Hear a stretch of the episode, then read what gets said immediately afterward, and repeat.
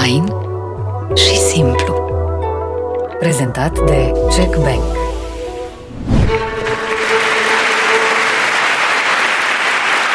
Vă propun astăzi să lansăm un ateneu al minții și al sufletului. Dar de ce de celelalte specii nu s-a adaptat și noi suntem singurii care am avut șansa să fim oameni? Și răspunsul meu a fost așa. Uite o întrebare pentru Dumnezeu. Da, incredibil.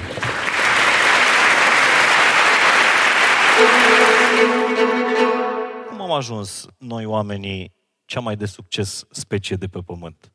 Creierul ne face, sufletul, există suflet? Sper să nu ne distrugem. Avem șansa să ne autodistrugem. Devenim din ce în ce mai deștepți. Generațiile care vin, care sunt în sală, uitați-vă la primele rânduri, sunt mai tinere, mai frumoase și mai deștepte. IQ-ul este mai dezvoltat. Nu trebuie să existe.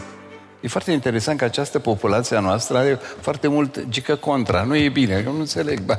Hai să vedem partea plină a paharului. Deci nu trebuie să evităm acest nu. Că nu se poate. Se poate. Totul se poate. Optimism înseamnă sănătate. Optimism înseamnă sănătate. Extraordinar. Asta e un citat de trecut pe Instagram. Pe toți oamenii ajută optimismul? Obligatoriu. Obligatoriu. Da. Cei reticenții, pesimiștii, n-au viață lungă.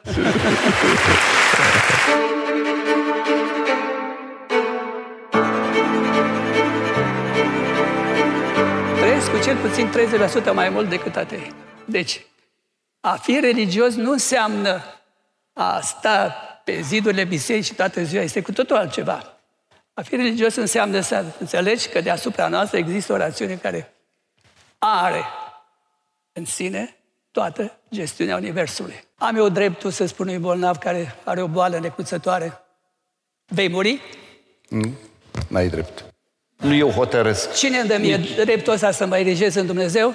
Unde ne lovește o veste proastă când primim o veste proastă? În inimă. Și în creier. Deci.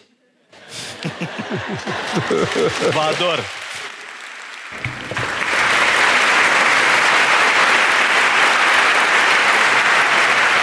Vă ador! Este indubitabil că avem o serie întreagă de device-uri care ne folosesc în gospodărie, mai ales pentru soție, de la mașina de spălat, până la spălat, etc. Dar paradoxul este următorul. Că în timp ce omul s-a străduit să-și amelioreze munca, să-și o ușureze, și a încărcat imens de mult cu informație creierul. Adică nu mai poți trăi de binele pe care l-ai cu mașina, că pur și simplu creierul nu mai vrea să meargă. Un antidot pentru burnout, pentru epuizare, și eu vreau. Stres cronic. Într-o singură frază, un zâmbet și o floare. Un mesaj care conține multă înțelepciune. Cântați, dansați, iubiți-vă pe voi înșivă și pe toți semenii voștri. Este singura soluție a fericirii. În fiecare zi, nu vă mint, și când ajung acasă zic mulțumesc, Doamne, pentru această zi. Optim rugăciunea. Mulțumesc, Doamne, pentru această zi, pentru această întâlnire. Aplauze pentru profesorul dr. Dumitru Constantin Dulcan. Recunoștință pentru profesorul doctor academician Alexandru Vlad Ciurea.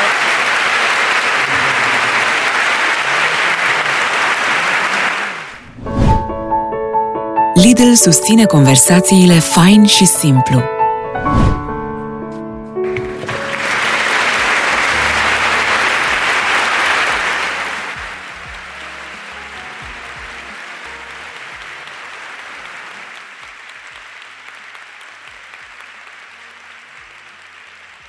Bună seara și bine ați venit la prima noastră întâlnire. Vă sunt foarte, foarte recunoscător. Am apucat cu o parte dintre voi să socializez, să fac fotografii în foaierul Ateneului. Sper în următoarea pauză să reușim să ne îmbrățișăm, să ne cunoaștem după aproape 2 ani în care aproape săptămână de săptămână încerc să livrez marfă pentru minte, trup și suflet, așa cum mi-am propus încă din prima zi cu podcastul Fain și Simplu. Sunt Mihai Morar și vă sunt recunoscător că sunteți în seara asta aici. Le mulțumesc tare mult celor care au grijă, și când spun grijă, accentuez grijă, de locul ăsta sacru de Ateneul Român, și le mulțumesc pentru ocazia pe care ne-au dat-o de a putea să ne întâlnim aici, pentru că așa cum o să știți că lansez și un ziar astăzi, se numește Fain și Simplu, și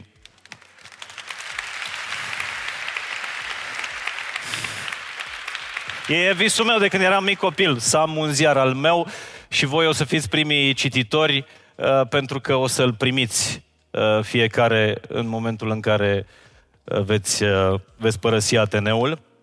Și scriam în manifestul acestei conferințe, scriam că Fain și Simplu e despre intersecții, e despre intersecția dintre Fain și Simplu, e despre intersecția dintre Fain și Simplu și Ateneu, și cred că Ateneul Român e un loc al intersecțiilor. Încă de când a fost fondat, dinainte de a exista această clădire, a existat spiritul Ateneului Român, așa cum scriam în manifest, a Societății Culturale Ateneul Român, al cărei manifest era ăsta: românii fără știință, litere și artă nu pot merge mai departe, pentru că în timpul în care trăim, numai popoarele luminate pot aspira și ajunge la adevărata mărire. Au trecut 150 de ani, peste 150 de ani de când au fost scrise vorbele astea, și eu cred că suntem într-un moment în care trebuie să ne regăsim la intersecții.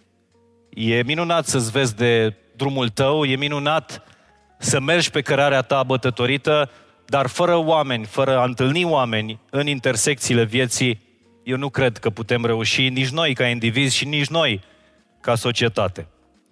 Așa că vă propun astăzi să lansăm un Ateneu al minții și al sufletului, și mă bucur tare mult să vă văd. Am cerut special să vă văd ochi în ochi la începutul evenimentului. Mă bucur să fie oameni veniți de peste tot din România și chiar de dincolo de România, și vă mulțumesc mult de tot. Să văd oameni din diferite generații. Spre exemplu, familia Morar aici are 3 generații, de la Mara, fiica mea, eu și Gabriela, părinții mei sunt aici. E tot o intersecție. Paul Olteanu, o să-l deconspir în momentul ăsta, a venit cu bunicii. Bunicii lui Paul Olteanu sunt aici în sală. Bună seara, bine ați venit, sunt onorat. Sunt onorat. Și cred că Paul trebuie să fie tare mândru să vă aibă aproape și să-i fiți martori la evenimentul ăsta. Deci vorbim de mai mult de 4 generații care sunt aici. Asta e o moștenire transgenerațională, că tot vorbim în podcast despre asta. Și o să încercăm să vorbim pe mintea și pe sufletul fiecărei generații prezente aici. Indiferent de statut social, de unde veniți, eu cred că putem să găsim o intersecție în seara asta la Ateneu. Iar prima intersecție dintre creier și suflet, despre care vrem să vorbim, și sper că până la final, titlul de primă pagină de pe ziarul Fain și Simplu este Ascultă-ți inima, creierule. Și jos cu apostrof scrie Vezi-ți de creierul tău inimă. O să vedem cine câștigă lupta asta, măcar în idei, alături de primii mei invitați. Prima conferință de astăzi, eu cred că e binecuvântată, pentru că avem onoarea, și o să-l introduc pe primul dintre invitații mei, avem onoarea să-l avem aici, în mijlocul nostru, și în aplauzele voastre, pe profesorul doctor Dumitru Constantin Dulcan.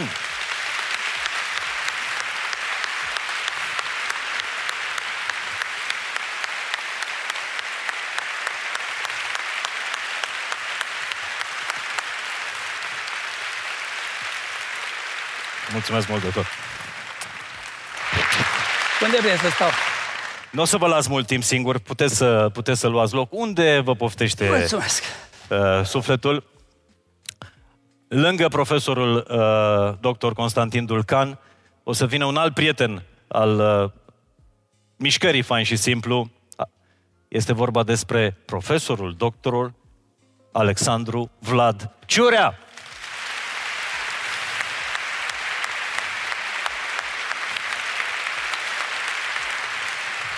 Bine ați venit! Nu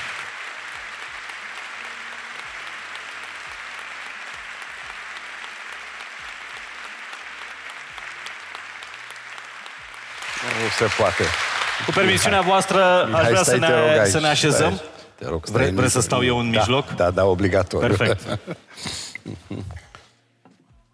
Cu permisiunea voastră, vă spun că aș vrea să ne așezăm și să ne simțim ca în studioul podcastului. Probabil e podcastul cu cel mai restrâns spațiu. Sunt câțiva metri pătrați, ați fost în studioul meu.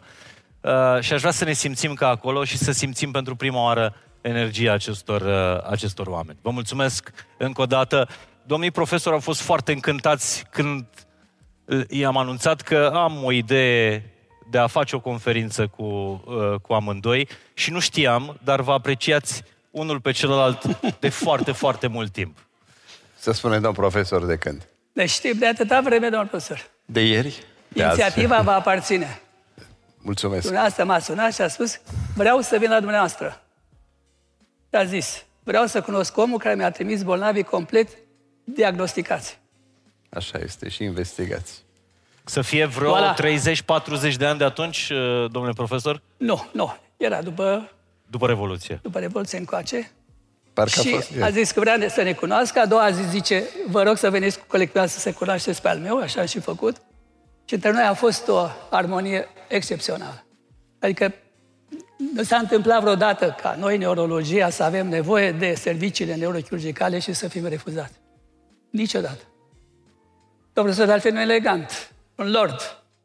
Așa este. Un lord al medicinei și un lord al cuvintelor frumoase. Și mă bucur tare mult să văd oameni din medicină, cu pregătire, da, asta care efectiv colaborează într-o țară în care, și am vorbit asta în niște întâlniri cu Paul Olteanu, am vorbit despre cât de greu este să colaborezi în România. Nu este. Trebuie să colaborezi, altfel nu se poate. Altfel nu se poate. Oricum, invidia medicorum pesima, nu e rea. Da, este adevărat. Nu e cazul aici.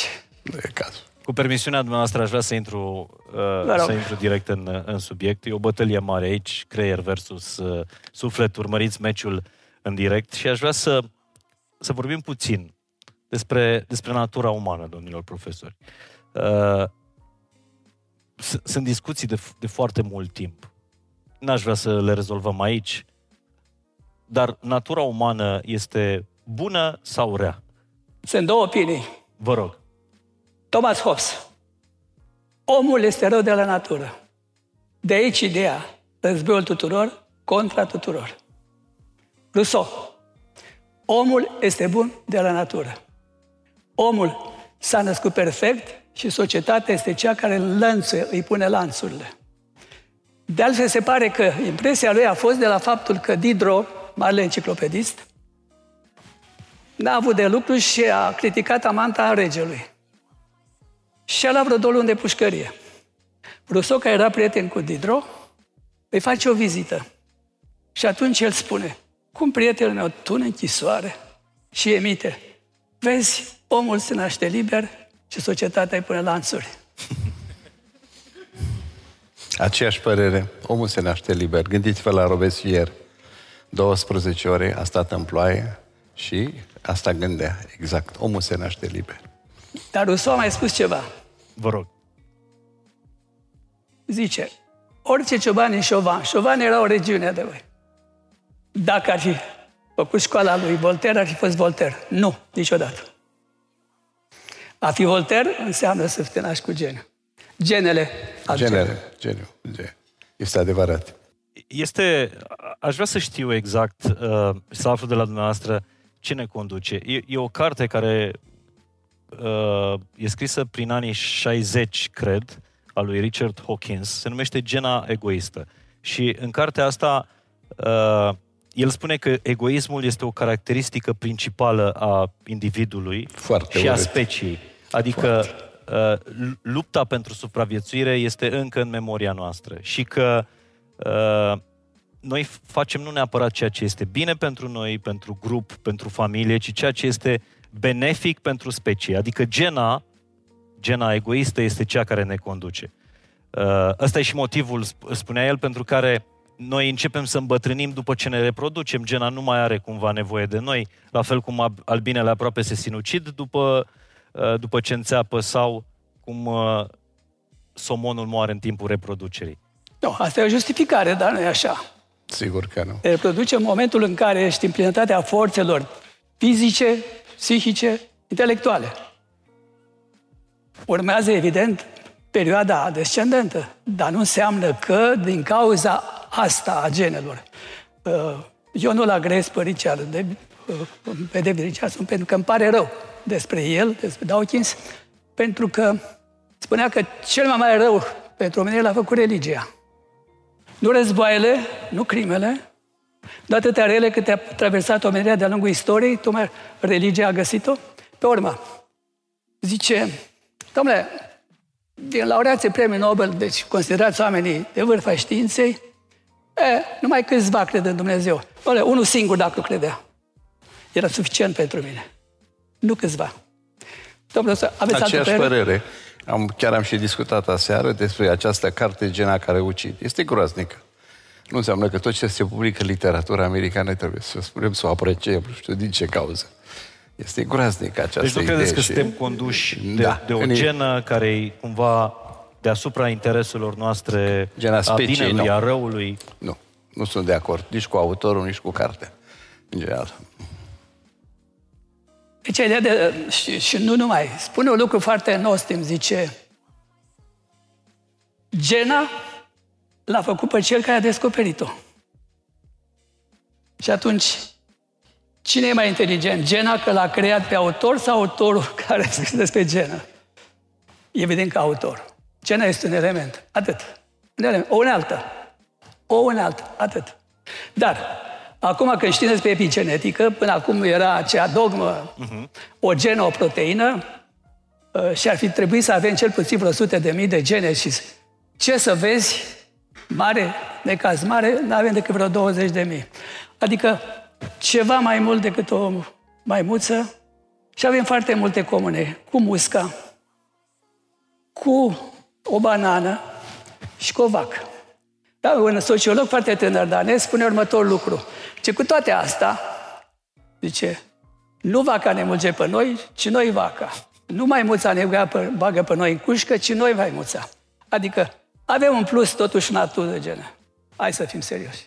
Eu cred și o susțin în fața unei lumi că noi am fost om din prima clipă și nu după aia. A doua, evoluția este făcută de necesitatea funcțională, nu de anatomie. Ori dacă mergem la modul darwinist, sunt convins că voi auzi multe critici, dar dacă mergem la modul darwinist, care spune, întâmplarea aduce o nouă structură care înseamnă o noutate și evoluție. Nu, nici vorbă.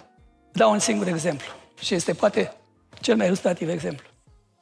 Copiii crescuți de lupi sau copiii lupi. Fiind de mici și netrăind în societatea umană, ei nu mai învață să vorbească, nu mai învață să meargă biped, merg în patru labe, nu mai sunt oameni. Ceea ce demonstrează că omul nu poate să fie om decât între oameni. A doua, dacă ar fi fost să zicem, hai să luăm darwinist, că a apărut în trei cărțile vocale. Păi dacă nu era creierul care să dea simbolul cu vocale, nu se putea vorbi. A apărut creierul. Dacă nu erau corzile vocale, nu putea să vorbească. Deci ele trebuiau să fie împreună și cu alte cuvinte. Omul a fost om din prima clipă. Suport criticile oricui. Domnule profesor,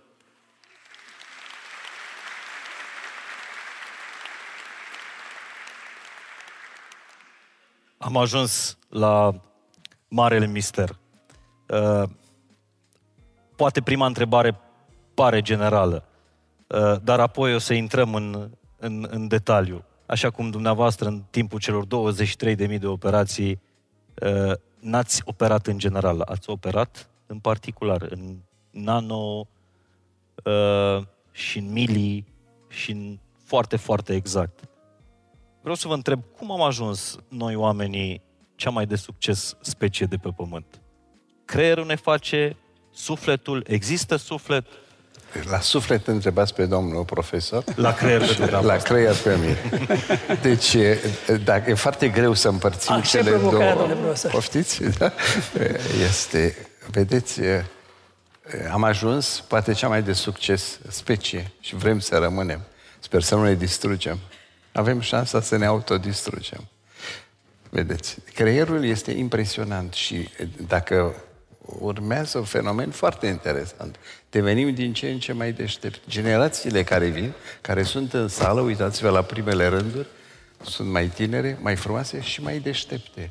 IQ-ul este mai dezvoltat la aceste generații. Informația este mai multă. Se implementează în cele 20.000 de gene pe care a vorbit domnul profesor. Și vine din nou și un nou suflu. Noi trebuie să știm să modelăm aceste gene, să ne modelăm creierul și există și factori notivi și factori benefici pentru structura cerebrală ca să mergem înainte. Și acest creier al nostru să gândească pozitiv, optimist. Și atunci și natura umană merge foarte bine, iar domnul profesor va spune ce reprezintă sufletul și unde este sediu, aici avem o mică dispută. Pe mine mă fascinează, domn profesor, și cred că și pe dumneavoastră, cu optimismul lui. Este de manual, mai ales în anii ăștia grei prin care am trecut. Mie mi-a făcut bine optimismul domnului doctor. Dar și mie, să știți. Suntem noi optimism înseamnă sănătate. Optimism înseamnă sănătate. Extraordinar. Asta e un citat de trecut pe Instagram. Inclusiv social. Dar vreau să vă întreb, revenind la întrebarea asta, evoluția ne-a făcut cea mai de succes specie de pe Pământ? Sau. Altă alternativă n-ai? Sau pur și simplu adaptarea noastră. Că am fost specia care s-a adaptat. Dragule. Sau credința în Dumnezeu? Sau... Și asta, da. Dacă mai aveți variante, până să răspundă domnul profesor Dulcan. Deci, eu cred că fiecare ființă poate să evolueze grație faptului că există capacitatea de adaptare la mediu. Am scris în 81 când am publicat Inteligența Materiei. Nici o ființă nu poate să știe în ce mediu se va dezvolta ca în momentul genezei lui să aibă tot bagajul necesar pentru a se adapta în mediul în care vine. Unul poate să nască la ecuator și să se trească la Polul Nord. Și aceea însemna să fie total nepregătit și să moară. E bine, nu, se adaptează. Omul este singura ființă care se adaptează la toate tipurile de mediu. Cald, rece, etc., etc. Deci, eu cred că există un câmp fundamental de informație în care există toate elementele care sunt necesare unei specii. Fiecare specie, am spus eu, își ajunge ca inteligență sieși. Asta înseamnă că fiecare specie are sarcina, inclusiv omul, de a se autoconserva, adică a ști să-și procure hrană, de a se reproduce. Asta înseamnă ea să-și îndeplinească misiunea ei. Nici o specie, nici o ființă umană nu cred că se naște în mod gratuit în univers, ci pur și simplu ea este înscrisă într-un program. Așa cred eu că este evoluția. Că din acest câmp universal, care e lângă noi, se zice că la distanță foarte mică, fiecare specie împrumută acele elemente care sunt necesare pentru a-și împlini propria sa finalitate. Deci, evoluăm pentru că cineva dincolo de noi, până și domn profesor, a vrut să fim. Einstein spune un lucru extraordinar. Este întrebat odată, mergând așa, cum merg oamenii de știință, puțin cu capul plecat într-o parte și jos. La ce vă gândiți, domn profesor, ieșind de la ore? Zice, mă gândesc cum a făcut Dumnezeu lumea. Și porba spune un lucru care mi s-a părut extraordinar. Asta a spus Einstein. Da. A zis, da, Einstein. Și zice, oare Dumnezeu a avut alternativă când ne-a făcut? Dom'le, este cea mai teribilă întrebare care se poate pune vreodată. A avut alternativă, ăștia suntem, așa ne-a făcut. E formidabil. Mi s-a părut genială. Era genial și fizician, până îndoială, dar a avut el de ales că ne-a făcut pe noi. Eu cred în mod cer. Păi, uite, mie mi s-a pus întrebarea asta de foarte multe ori la conferințe. Domnule profesor, bun, de asta spuneți că grație mediului, omul s-a adaptat și a devenit om. Dar de ce, domnule, celelalte specii nu s-au adaptat și noi suntem singurii care am avut șansa să fim oameni? Și răspunsul meu a fost așa. Uite o întrebare pentru Dumnezeu. Da, incredibil.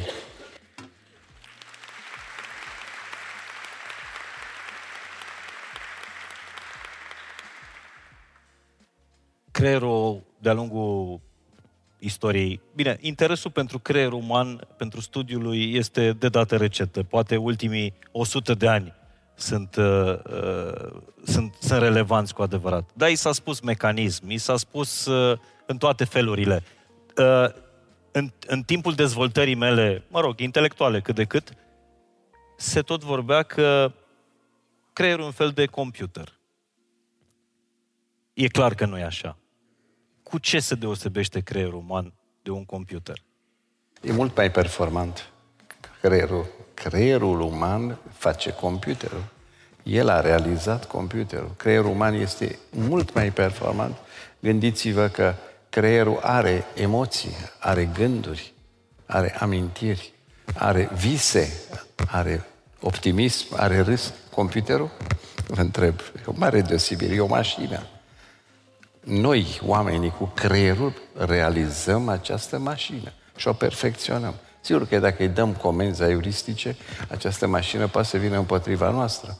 Uitați-vă aceste drone care merg aiuristic și se întâmplă tot felul de fenomene groaznice. Da. Și au fost și roboții aceia agresivi în Japonia, care au scăpat de sub control și au atacat lumea. Bine, dar creierul este cel care trebuie să facă. Noi trebuie, prin creierul nostru, să folosim mijloacele tehnice, ca această tehnică, să fie folositoare, nu să fie grozavă pentru noi și să ne afecteze din toate punctele de vedere. Este o diferență totală între creier și computer. Domnul profesor, sunteți de acord cu mine? Da, asta a scris și, sigur, e scris în neurofiziologie. O balenă are 7 kg creier. Elefantul 4 kg.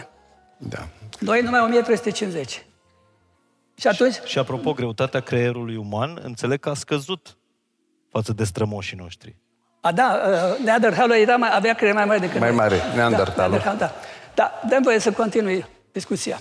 Iertați-mă. Exact ce spune domnul profesor. Unde este atul uman? De ce suntem noi oameni și noi elefanți? Cu toate că nu avem 4 kg de creier.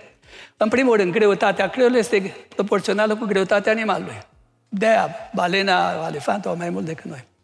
Dar atul nostru constă în faptul că între intrare și ieșire se intercalează, cum scrie în cartea așa domnul profesor, de la 2000 la 10.000 de neuroni. Adică, ca noi să judecăm, gândiți-vă că am vedea un resort așa, și asta am văzut când eram în India. Erau 4 conexiuni și așteptam să vorbim pe rând, că altfel sunetele se loveau la distanța aia. Deci, gândim pentru că în momentul în care neuronul a primit informația, ca să dea răspunsul la ieșire, la eficiență, se învârt 10.000 de neuroni. Este ca un circuit, ca într-o sursă de curent. Este extraordinar. Acest neuron intercalar, această intercurență, este cea care ne dă atributul uman. Pentru asta, noi, ca să raționăm, să judecăm. Uite, apropo, domn profesor, am pus diagnosticul de tumoră, foarte ciudat, diferența între afazie și o tumoră. Intuitiv, nu aveam un element de cunoaștere științifică. Și m-am gândit așa, când un om vorbea lent, dar cu întrerupere, eu îmi imagineam că acea tumoră, pur și simplu, se infiltrează între neuronii ăștia și viteza de circulație a minții, a fluxul nervos, că cu ăsta gândim, era mult încetinită. Niciodată n-am greșit. Adică vreau să spun că am plecat de la o intuiție intuitivă, neștiințifică, o imaginativă, dar care s-a confirmat perfect în investigația neurologică. Domn profesor, aveți perfectă dreptate. De aceea neurologia română a fost recunoscută în toată lumea și pe vremuri, mă scuzați, când am început facultatea, se puneau asemenea diagnostice, în fine, să nu spunem cuvântul acest dur de tumoră, se puneau pe bază clinică.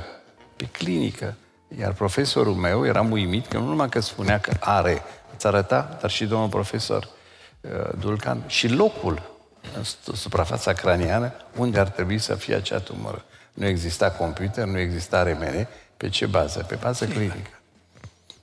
Era formidabil. Da, sunt curios. În momentul în care dumneavoastră ați început să studiați creierul, care erau marile întrebări pe care vi le puneați ca student, ca tânăr rezident despre creier, întrebări la care, între timp, știința a răspuns? Eram fascinat de numărul mare de neuroni, de funcționalitatea acestor neuroni, de structura aceasta somn-veghe, cine ne-a organizat dintr-o dată, de elemente esențiale legate de activitatea noastră, de noțiunea de boală generală, cum intervine organismul și boala aceea, și vindecarea care se poate, și eram uimit și ceea ce învățam, de puterea creierului, poate nu o să credeți, în vindecare. Și ce a spus dumneavoastră puțin mai înainte, de optimism. Și după aceea am învățat ce înseamnă imunitatea, ce înseamnă comenzile de... Și ce v-a convins? Numărul pacienților pe care i-ați văzut, experiența dumneavoastră de viață, atitudinea dumneavoastră față de probleme. Ce v-a convins că optimismul este sănătate, așa cum spunea profesorul? Viața de zi de zi m-a convins și faptul că venind în contact continuu cu pacienții, mi-am dat seama că ai momente, chiar mai înainte discutam, în care nu poți, ai epuizat mijloacele, să zicem, poate nu le știi pe toate, mijloacele tale, materiale, umane, să faci bine. Și atunci trebuie să apelezi la altceva. Dați-mi un exemplu din practica dumneavoastră când ați apelat la altceva. Și de exemplu, am avut o conferință la Patriarhie și aceasta am spus. Era solitudinea, ești singur, pacientul neurochirurgical, capul deschis, și ai momente în care nu știi, realmente nu știi ce să faci. Nu, trebuie să reacționezi, pentru că nu poți, să nu greșești, că ești pe suprafață foarte mică, ești la câțiva milimetri, poți greși. Și în afară de știință, în afară de putere, în afară de învățătură, în afară de cei care te-au ajutat, te mai ajută ceva, optimismul și, probabil, Dumnezeu. Asta am vorbit la Patriarhie. Pe toți oamenii optimiști, pe toți oamenii ajută optimismul? Obligatoriu. Obligatoriu. Da? Cei reticenții, pesimiștii, n-au viață lungă. Uite... Apropo de Richard Dawkins. Sunt tare curios dacă râd optimiștii sau pesimiștii. Richard Dawkins, în cartea lui Iluzia de Dumnezeu, așa, zice: oamenii religioși dau foarte multă oxitocină, chimie. Da. Și vine unul polzac care se ocupă numai de chestia și spune: pardon, domnule Dawkins, au mai multe decât ceilalți. Și mai vine un altul și spune: trăiesc cu cel puțin 30% mai mult decât atei.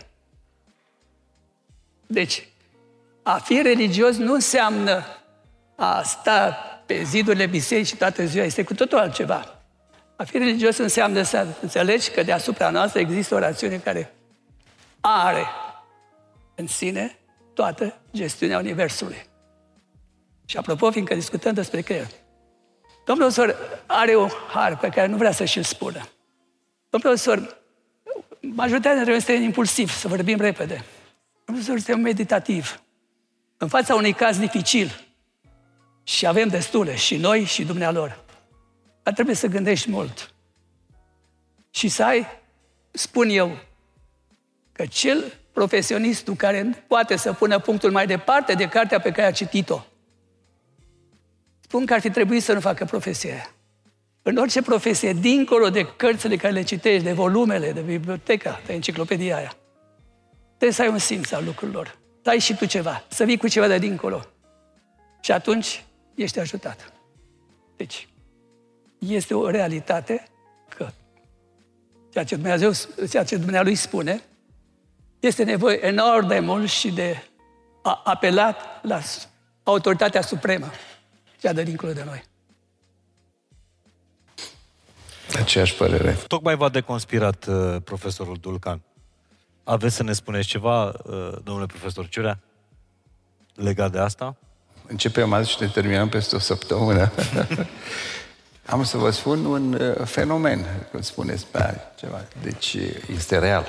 Prin 1900, să nu vă speriați anul, 76 eram medic specialist la profesor Arsenei. Și era un copilaș din Argeș, a unui preot. Copilașul, în fine, partea clinică arăta cu... nu se ținea pe picioare, ca să explic în termeni cât mai normal. Vărsa, îl durea capul. N-aveam computer, n-aveam remene, aveam simple radiografii. Șefa mea, doamna Horvat, care știa mult mai multă neurochirurgie, era bolnavă și profesorul a făcut vizita. Am prezentat cazul și s-a uitat, s-a pus pe scaun, s-a uitat la mine și ce părere are. Domnule profesor, mă scuzați, are boala cu tare, nu spun numere, în zona creierului mic și așa, ce explic. Zice, bine, pregătește-l, mâine îl operăm. Eu am rămas năuc, de ce?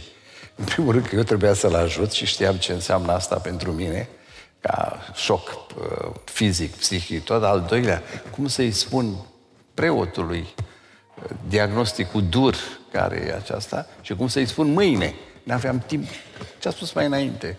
Să-l pregătesc un pic, să găsim niște cuvinte mai apropiate de sufletul domnului preot.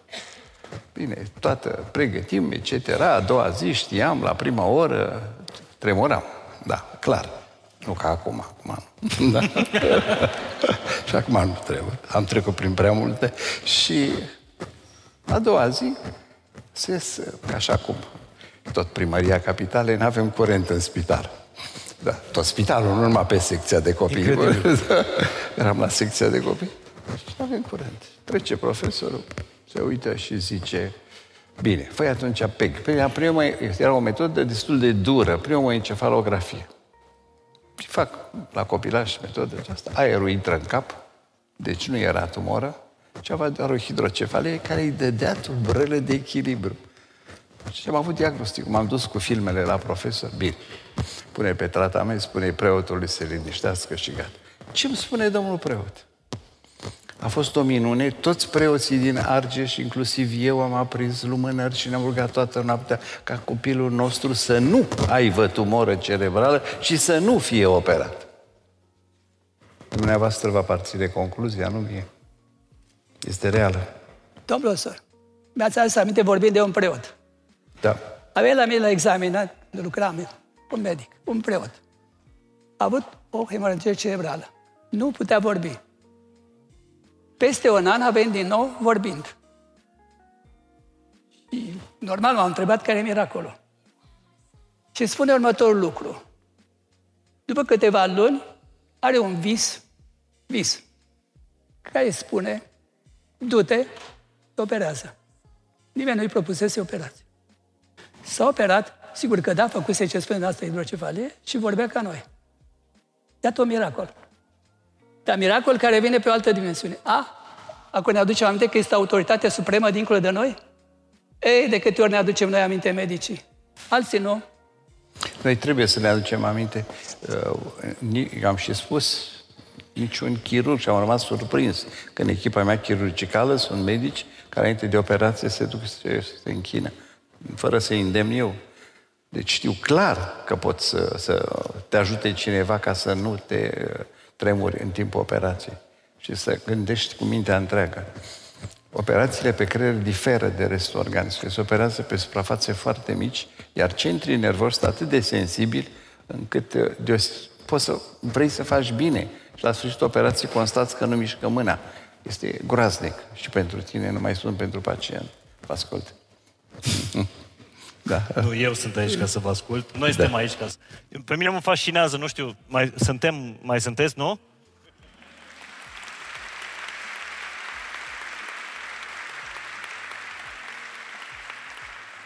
Mă uitam cu câtă lejeritate vorbeați după 23.000 de operații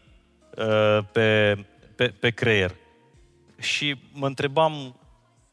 Știți că sunt maestru întrebărilor tâmpite. Frumoase. diplomație. Nu există întrebare, tu. Este doar întrebare. Am întrebări de copil, curiozitatea asta mă ține în viață. Care e marja miracolului în aceste 23.000 de... Experiența. Fiecare pas contează. Și să, exact, să nu dai înapoi, exact ca la Jocurile Olimpice, ai pierdut continuă, ai învins continuă, deci să nu te oprești. Și fiecare caz să stai, dacă se poate, să-l judeci, să vezi dacă ai greșit sau nu ai greșit. Să ai o... Nu aveți idee ce înseamnă o descărcare de adrenalină când părăsești spitalul la ora 10-11 noapte și știi că operația a reușit și mi-e vine să țipă ca la victorie. Am vorbit despre eșec foarte mult în podcast la Fain și Simplu, dar niciodată nu l-am întrebat pe un medic chirurg, neurochirurg, cum negociază cu eșecul, cum își revine din eșec, pentru că trebuie să fie tare crâncen. Foarte greu de răspuns. Este fain și complicat, da? Sunt pregătit. Eșecul întâi se îndreaptă asupra ta, pentru că îl simți în creier și în inimă și te prăbușești. Din fericire, n-am avut niciodată vreun eșec să mi se întâmple pe masa de operație. Erau situații foarte grele în timpurile vechi. N-am avut așa ceva. M-a ferit Dumnezeu, dar orice chirurg are eșecuri. Nu există așa ceva. Sunt și afecțiuni foarte grele și operații foarte grele. Când se întâmplă un eșec, primul rând trebuie să te gândești la tine unde ai greșit. Și fără supărare, dacă ai puterea, și trebuie să ai puterea, să te uiți în ochii familiei și să spui, să-ți asumi tu. Când v-a fost cel mai greu la copii? Să-i dați o veste familiei? La copii mi-a fost foarte greu. Copii, cum faceți? Nu mai țin minte. A fost greu. Dar vă spun că e foarte greu să te uiți, dar trebuie să ai această putere, să te uiți în ochii familiei și să spui, asta a fost, asta am făcut, dacă reușesc să mai pui și virgulă, atât am putut să fac, nu niciun pas înapoi, mai mult n-am putut și n-am reușit. Desigur, mă lupt cu anumite boli, boli foarte grele, numele lor nu vreau să le pronunț. Și te lupți și vrei să faci bine. Nu mă închipui că vreun chirurg vrea să facă rău bolnavului. Deci vrei să faci bine. Sunt multe elemente. Dar învățați-ne, înainte de întrebarea profesorului Dulcan, învățați-ne cum să dăm o veste rea. Pentru că noi românii ne ferim să dăm vești rele față în față, ochi în ochi.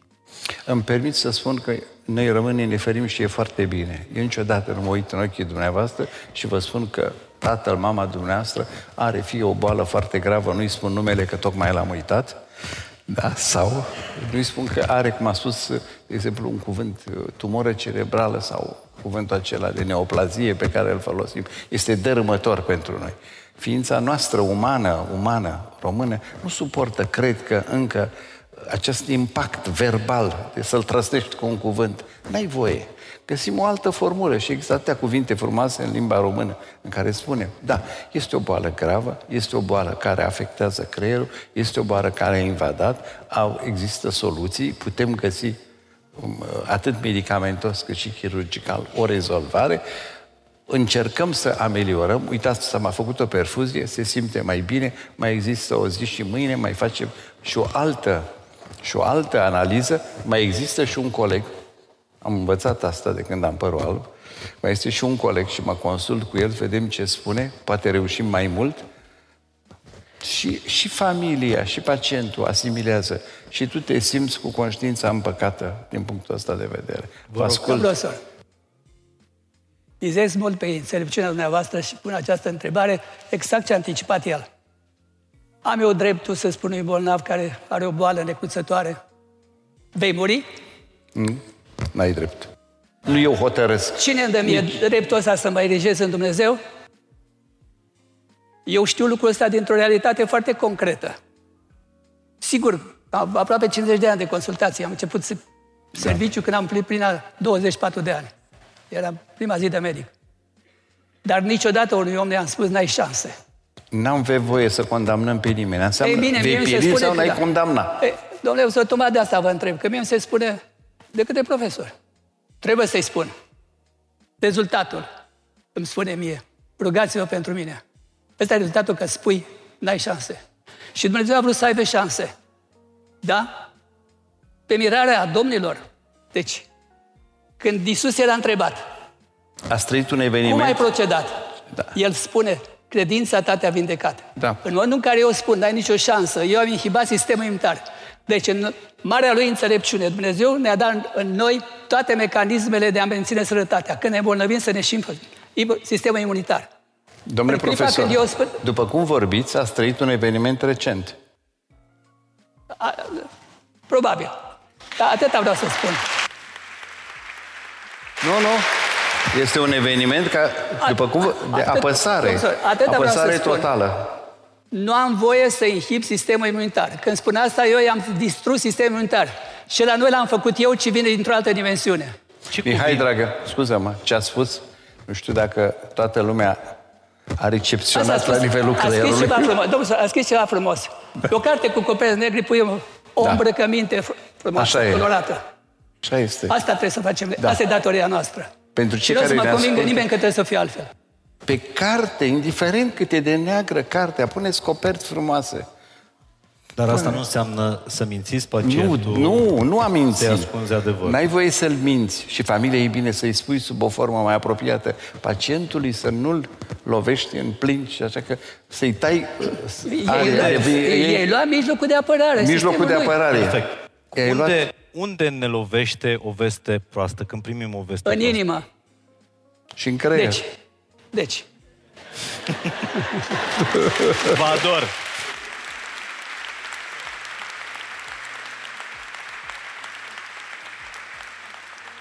Vă ador. Dar trebuie să fiu și științific în același timp. Vă rog.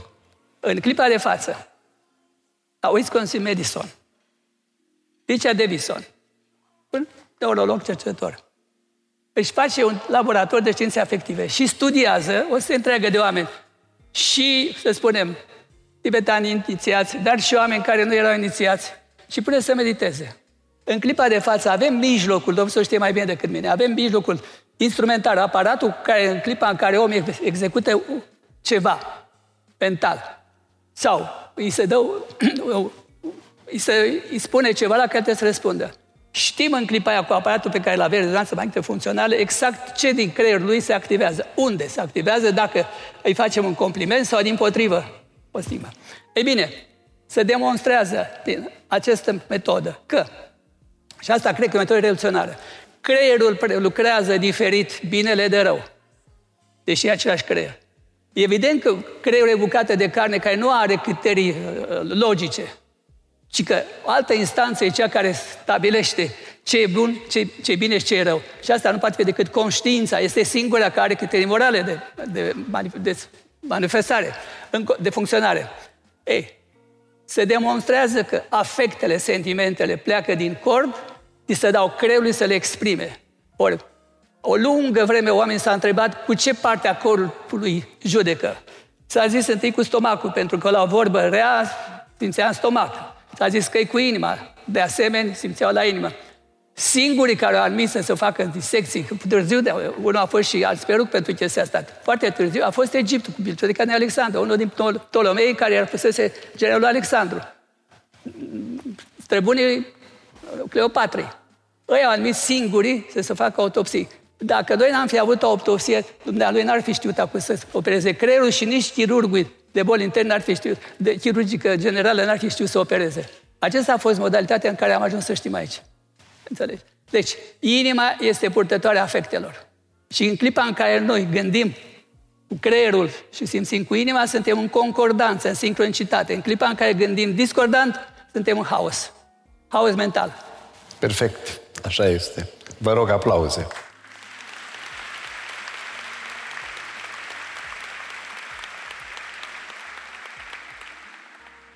Mi-a furat cumva profesorul Dulcan ultima întrebare, dar eu o să insist. V-am zis că sunt maestrul întrebărilor tâmpite și o să țin pe final. Dar, ca să înțelegem odată, folosim și s-au folosit și în această discuție cuvinte creier, minte, conștiință, inteligență. Corect. Hai să facem puțină deosebire. Da. Să facem mare confuzie. E bună întrebarea. Să facem mare confuzie. Conștiință, minte, inteligență. Păi sunt lucruri complet diferite. În ultima carte, Creierul și mintea Universului, am scris clar. Tocmai pentru a elimina această confuzie. Mintea este cea care este generată de chimia. Funcționalitatea creierului. Deci electricitatea din creier, de chimia creierului. Asta este mintea. Deci, odată. La cine ajută? Conștiința este cea care, prin impactul cu creierul, realizează mintea. Deci, avem conștiința, de fapt. Iată, avem o serie întreagă de cercetători care spun, vorbesc despre conștiință ca protomentalul genetic, protomentalul cosmic. Conștiința este un fel de minte primară, primordială a cosmosului. Propria noastră conștiință este doar o rădăcină a protomentalului cosmic, a conștiinței și școala de medicină și Institutul de Medicină din California, numit Matematica Inimii, este în acord a vorbit despre o conștiință globală sau conștiință cosmică. Deci, un ram al acestei conștiințe cosmice este propria mea conștiință, care în impactul cu creierul realizează mintea. Iar conștiința spune ce e bine să fac și ce nu e bine să fac, iar inteligența spune cum să fac. Deci inteligența înseamnă capacitatea mea de a rezolva o problemă, în timp ce conștiința este axul moral, axul etic al Universului. Și această dihotomie, această despărțire între stânga și dreapta, simplu, am scris lucrurile astea, nu cred că trebuie să insist prea mult, îi spui unei femei, ești frumoasă, se activează ceva din zona prefrontală stângă. Îi spui un individ, ești un nemernic. Se activează ceva din prefrontalul drept, dar, atenție, cu o viteză de 4 ori mai lentă te conștientizează. Este ca și cum creierul refuză insulta. Mea asta înțelegi ce spun eu acum? Creierul nostru refuză insulta. Și o facem cu atâta ușurință. Asta este responsabilitatea noastră de a fi. A doua, ce am învățat eu de acolo, este că cuvintele au semantică și chimie. Și fizică. Deci cuvântul nostru pleacă în univers și impactează acele creiere care sunt axate pe acea lungime de undă și vine înapoi și rău pentru tine și pentru ceilalți. Ca bobul de grâu pus în pământ, apar 50-100 de boabe de grâu mulțindu-se. Deci, aici este responsabilitatea noastră de a gândi. Nu întâmplător cineva a avut ca imperative iubirea, iertarea, bucuria. Ura este opusă iubirii.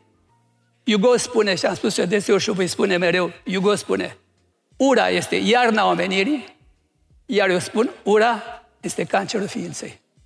Deci este enorm de importanță această responsabilitate de a ști cum să ne comportăm și cum să vorbim. Pentru că, din nefericire, avem cuvinte care stigmatizează și avem cuvinte care dimpotrivă înalță. Unele coboară, altele înalță.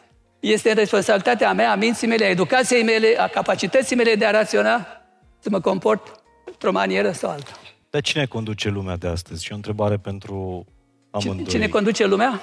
Conștiința, inteligența sau algoritmii? Conștiința. Iar algoritmii sunt doar operațiuni mecanice. Am spus și repet, inteligenți ca o clanță a ușii. Ai înțeles? Algoritmul este mecanismul... Profesor, algoritmii nu sunt viitorul omenirii? Nu. Instinctul e un algoritm. Instinctul e un algoritm. Sunt utili, dar ele sunt magazinări de inteligență. Adică te învață cum să rezolvi o problemă. Îți spune cum să rezolvi. Dar conștiința este cea care e criteriul moral. E bine să faci asta sau nu e bine să faci asta? Deci avem și conștiința care conduce spiritul. Avem și inteligența care ne învață cum să rezolvăm problemele. Apropo de asta, ajungem la neuromatematică. Sunt copii care, la vârsta aia de 6-7 ani, la noi la 7-6 ani în Occident, nu pot să învețe matematică sau nu pot să citească bine. Știți de ce? Pentru că zona din cortex, din creier, care decodifică semnalul matematic, semnul matematic sau vorbit, nu e suficient de dezvoltată. El o va avea mult mai târziu. Nu e cazul tău, mă uit la Mara, la fiica mea. Asta mă tem de să spun... Nu, nici nouă nu ne-a plăcut matematica, dar asta nu înseamnă că... Dar se întâmplă ceva. Profesorul depunctează, la copiii sensibili, acasă îi fac scandal, la școală pedepsești și adeseori copiii își pierd viața pentru că nu mai găsește nici înțelegere. Pentru asta am scris și repet, pentru asta am scris. Atenție, acești copii nu sunt leneși, nu sunt răi. Pur și simplu, nu pot mai mult. N-au decodificat încă. Știi că sunt copii care nu știu să încheie nasturii. Sunt apraxici. Și atunci, când am scris inteligența, am căutat să găsesc o definiție a inteligenței. Un isteț a zis că sunt peste 400 de definiții ale inteligenței, probă concretă că nici una nu e cea reală. Și am găsit pe Storner, care a trăit în primul război mondial, care zice, nu, a murit în 45, până coace. Zice, există inteligență intelectivă, omului care învață foarte bine matematic, etc., o inteligență socială, cel care se agață pe scara socială, și o inteligență pragmatică. Știi câți colegi de-ai mei care învățau greu la matematică au ajuns să rezolve viața înaintea mea, aveau mașină, aveau case, când eu încă bălăduiam prin cărți. Da. E adevărat. Deci cum se numește? Noi românii spunem șmecherie, dar nu e șmecherie, nu e inteligență pragmatică? Pragmatică, socială și intelectuală. Intelectivă. Și emoțională. Evident. Da, avem și cea a patra inteligență. Da, adică nu apreciază... Ce a spus domnul profesor e perfect adevărat. Și noi avem, toți din sală, copii și nepoți. Nu cumva să îi blamați, să îi certați că au luat o notă proastă. Și eu am luat note proaste. Și nu e bine. Perfect. Și să-l pedepsești. Nu e bine. Se implementează exact ce a spus. Copil de 10 ani să se sinucidă. Nu-i corect, domnule. Pentru că a luat o notă proastă. Și părinți, știți pe acel olimpic care și-a pus pietre de frică să nu iasă primul și tatăl era furios pe el și s-a aruncat la cubicaz? Da. Dar nu e primul caz. Da, sigur, știm. De asta am scris neuroeducație. Asta e neuroeducație. Ce cuvinte să evităm în discuțiile cu copiii? Știți că el memorează tot. Și ceea ce noi vorbim în casă s-a implementat în căpșorul copilului. Să fim cuiva trebuie să-i spun, da? Și atunci noi trebuie să... Deci fraza noastră trebuie să fie frumoasă. Fraza noastră trebuie să fie corectă. Fraza noastră trebuie să fie românească. Și, de exemplu, eu am uitat să înjur de vreo 12 ani, nu mai înjur, pentru că îmi dau seama că îmi face mie rău. Nu mai spun celuilalt. Să spun o poveste. Odată eu stau lângă Parcul Circului și odată trecând prin Parcul Circului am văzut așa un domn, era mai matur ca mine, și eu dimineața pe la ora 6 aveam cățel și mă plimbam și îl văd că vine cu un căruț la ora aceea și spunea că în căruț, un sugar, Ferdinand, fi calm. Și începuseră claxoane. Știu, bă. Ferdinand. La care zic că știți, da. Mă scuzați, copilul ăla, credeți că înțelegeți ce îi spuneți? Nu, Ferdinand, sunt eu, zice el. Da, mulțumesc, mulțumesc.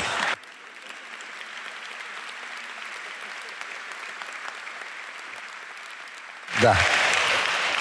Vreau să... Da, într-adevăr, apa. Că spune, dă-ne pâinea noastră cea de toate zile. Și apa. Dă-ne și apa noastră cea de... Corzele vocale se pot usca. Sigur. Înainte discutam să bem apă pentru fluidificare, pentru mucoase, pentru organism. Dar în puric din 5 în 5 minute bea apă. Da. Și dacă el, actor care a învățat vorba aceea, arta elocinței, nu ca noi care vorbim cu limbajul mamei de acasă, el a învățat arta elocinței, a învățat și lucrul ăsta, deci trebuie să imităm. Este o problemă, ați spus. Contează enorm de mult cuvântul. Limba română are o grămadă de proverbe, de zicale, vorba bună mult aduce, nu? Deci trebuie să gândim acest lucru. Deci ce simplu este să spui vă mulțumesc. Am uitat să spunem că mulțumesc. Ce simplu este să spui bună ziua. Într-o întâmplare, prin 2014, cred că am luat un premiu ca cel mai politicos chirurg din spital. Pentru că, indiferent cine trecea prin fața mea, la orele dimineții, 6:30, 7:00, era să rămâinile doamnă. Da, și m-a oprit cineva, bine, dar e infirmieră. Zic, mâine copilul ei poate să fie ministrul sănătății. Sau prim-ministru. Deci să rămâinile doamnă. Este logic.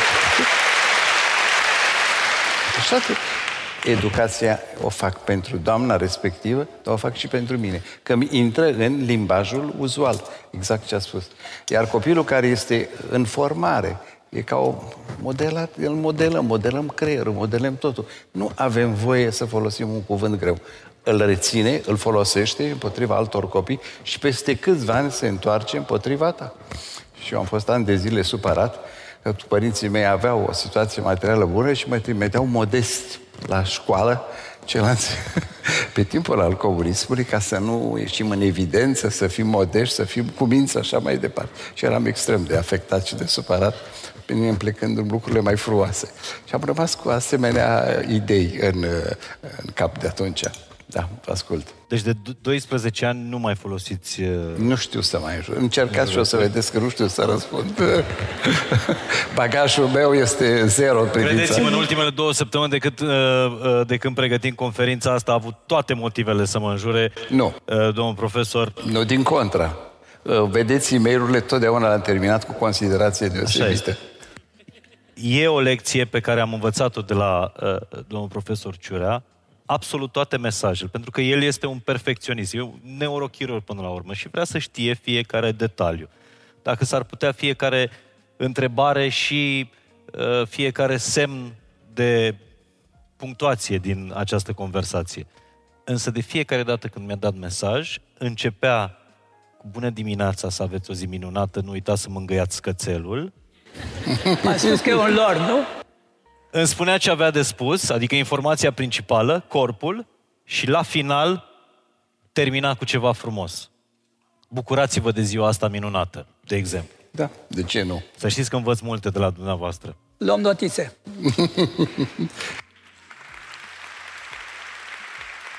Apropo de coperți colorate, inclusiv în discursuri e bine să folosești asta. Domnule profesor, am luat o gură de apă pentru că urmează o întrebare grea. Ce dovezi avem pentru existența supranaturală? Nimic, am ajutare. Da, ascultăm.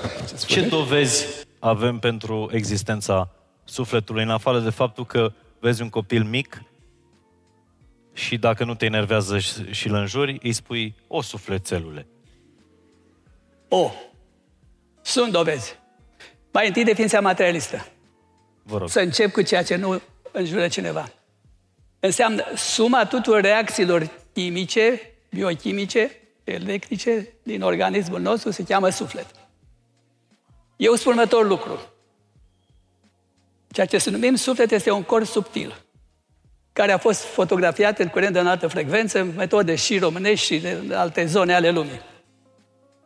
Experiența morții clinice este o probă concretă că noi stabilim criteriul morții clinice după niște reguli internaționale. Nu s-ar putea face transplanturi, nu poți să omori un om ca să salvezi viața altuia, ci pur și simplu trebuie să stabilim riguros când o persoană după un accident nu mai are șanse de a supraviețui, să putem să recoltăm inima sau alte organe, sărenicii și ficatul care în clipa de față se pot transplanta.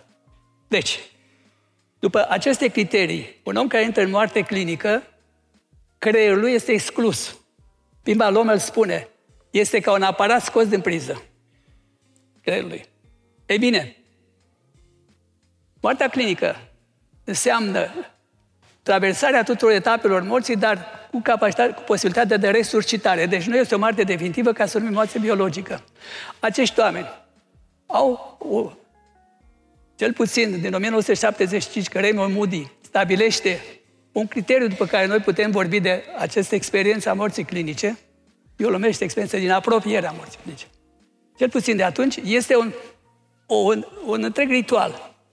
Oamenii ăștia își pierd cunoștința, se dedublează, se văd deasupra corpului, văd rudele lor și medicii care se agită să le resusciteze, încearcă, de pildă, să-și mângâie mama, să-i consoleze, dar mâna lor trec până la cealaltă. Deci, ceea ce numim suflet, acest corp pe care medicina tradițională orientală o numesc corp subtil, este cel care pleacă împreună cu conștiința. Conștiința, am spus că este ram din o altă conștiință, ea nu dispare. Este cea care traversează un tunel în alt univers, în altă dimensiune, fie însoțit de cei care au plecat înainte, rudele lor, fie de alții îngeri. De pildă, Eben Alexander l-a însoțit, o soră de-a lui pe care el nu o cunoștea pentru că a fost dat înfiat când ea nu se născuse. Ei bine, oamenii ăștia se întorc de acolo în fața unei ființe de lumină. Își văd viața, retrospectiv, totală, cu binele și răul. Vreau să accentuez un lucru aici. Tot răul care l-am făcut noi lumii, cuiva, în clipa aceea îl vedem în noi, îl trăim, trăim durerea lui, trăim suferința pe care am provocat-o noi altcuiva. Aceasta se cheamă judecata de pe urmă ca simbol. Nu depășesc o barieră și se spune, nu depășiți pentru că rămâneți aici. Se întorc. Se întorc și acum dovada. Se vindecă instantaneu. Infarct. Eben Alexander era neurochirurg, studii la Harvard. Stă o săptămână în comă cu meningoencefalită dată de Escherichia coli purulentă. După o săptămână se trezește fără nicio sechelă. Unul dintre un milion de oameni dacă scapă cu astfel de afecțiune ca adult și dacă scapă cu mari sechele, el se trezește și scrie două cărți pe tema asta. Și spune un lucru extraordinar. Auziți, domn profesor, ce zice? Da, cunosc. Zice, cum voi împăca eu ce am învățat la Harvard cu ce am văzut acolo sus? Și pentru că mai risc, dacă tot am riscat să-mi fac prieteni, risc și acum. Omul ăla, în timp ce era în comă, vede, în Statele Unite ale Americii se uzează de acest lucru, vede o serie întreagă de siluete de oameni în genunchi, rugându-se pentru el. Și se zizează valul de energie care vine la el și își dă seama că se va însănătoși, știind despre lucrul ăsta. Deci, oamenii ăia, ca dovadă, în primul rând, nevăzătorii din naștere, acolo văd și spun tot ce au văzut în jurul lor. Deci o dovadă concretă. Al doilea, sunt ființe total spiritualizate. Nu mai au nicio frică de moarte. Ceea ce este un lucru esențial. Deci, dovadă că sufletul există este una singură. Închis într-o cușcă Faraday. Unde? Câmpul electromagnetic nu pătrunde. Acești oameni, pur și simplu, emit în spațiu gânduri pentru că natura, ceea ce noi suflet, sau religia ce numește suflet, nu este de tip electromagnetic. Așa cum nici lumina din care noi suntem acum condensat prima. Nu este lumina asta fizică, este o lumină care este vie, este cea pe care am văzut-o la anul 2000 la Ierusalim. Este cu totul altceva. Deci, cred și sunt ferm convins. Dacă toți parametrii mei, EKG-ul, EMG-ul, toate astea ar fi de ordine electromagnetic și le pun pe o hârtie, în momentul când o persoană expiază sau moare, alt termen mai concret, ea își pune în priză toți parametrii pe care i-am fost înregistrat în timp ce era viu și ar trebui să fie viu. Ce lipsește de nu mai este viu?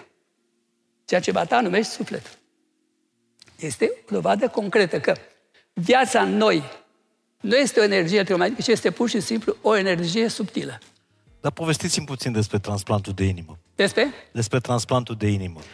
Aia e un lucru extraordinar. Asta mie îmi spune ceea ce am gândit de mult. Conștiința nu se petrece numai la nivelul creierului, ci este un câmp care ne înconjoară și care infiltrează toate celulele. Deci, oamenii care au suferit transplant de cord au împrumutat comportamentul donatorului, obiceiuri și vicii. Vreau să fumeze, unii vreau să bea. Dar poate că lucrul cel mai impresionant a fost următorul lucru. Dacă îmi dați timp, îl spun. O fetiță de 9 ani primește cordul unei alte fetițe de vreo 11 ani, aproximativ, datele de vârstă. Și începe să viseze o voce care spune: m-a ucis X în următoare condiții. Spune lumii. Fata fiind mică, nu realiza că asta este o informație utilă. Și se trezea din somn, plângea, îi spune părinților, nici ei nu erau mai informați decât fetiță și până la urmă cineva îi spune, du-o, domnule, la psihiatru. Psihiatru, cum se întâmplă, om cu școală, imediat își dă seama că aici este o informație absolut reală și atenție, se duce la poliție, merge pe urmele acestui lucru, era riguros exact. Aia a spus, în ce condiții au ucis-o? Cum se numeau? Unde sunt? Niște lucruri care, pentru noi, care zice că suntem materialiști, sunt dincolo de orice explicație. Este exclus. Churchill avea o vorbă, zice, nu e exclus să treci prin iad, dar îți dau un sfat, nu te opri, mergi mai departe. Asta spun și eu, putem să fim materialiști, dar să mergem mai departe.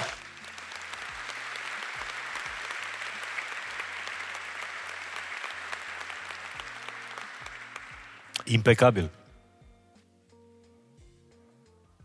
Nu o să scăpați fără să îmi dați răspunsul dumneavoastră la dovada existenței sufletului. E foarte greu să completez ceva după domnul profesor Constantin. Invers, Invers. Totuși, scuzați-mă. Practica dumneavoastră nu o bate nimeni, să știți, domnule. Scuzați-mă, știu toate discuțiile și prezentările cu capacitatea inimii și casediu al sufletului. Să ne întoarcem puțin în urmă. Deci, Leonardo da Vinci trasează două axe. Eu sunt anatomist. În craniu și le pune. S-a făcut craniu, a făcut și el niște axe. De el spunea sub axele acelea că acolo este sufletul. Dacă neurologii s-a dovedit că zona respectivă este nucleul suprachiasmatic. Deci o zonă profundă în mijlocul creierului. Ce legătură a avut? Să știe acest lucru. Nu erau deloc proști pe vremea aceea. Erau enciclopedii. Ce legătură a avut? De-abia începuse redisecțiile, începuse școala de la Padova, începuse Andreas Vesalius. De unde știa și a fixat acel punct? Au trecut o serie. Descartes, sufletul se află în glanda pineală. Este sufletul omului. Perfect. Lucrurile, au apărut o grămadă de cărți și literatura, mai ales americană, este plină. Acum, eu am făcut o lucrare, am prezentat-o la un congres de neuroștiințe, am zis, avem o bombă de serotonină, toată lumea vorbește de, care este nucleul accumbens. Și întrebarea a fost, este sufletul acolo? Deci răspunsul este sufletul? Eu zic că este în creier. Locul nu vi-l pot spune, poate că este în sala aici. Neuroteologia vorbește despre asta, știți bine? Da, știu cum să nu. Da. Neuroteologia este o disciplină nouă. Neuroteologia. Despre asta vorbim. Deci... Este o carte scrisă de către Lisa Miller, cred. Se numește The Awakened Brain. Ea este profesor de psihologie la Universitatea Columbia, cred. Și vorbește despre un studiu în care a studiat creierul persoanelor cu risc scăzut, dar și ridicat de depresie.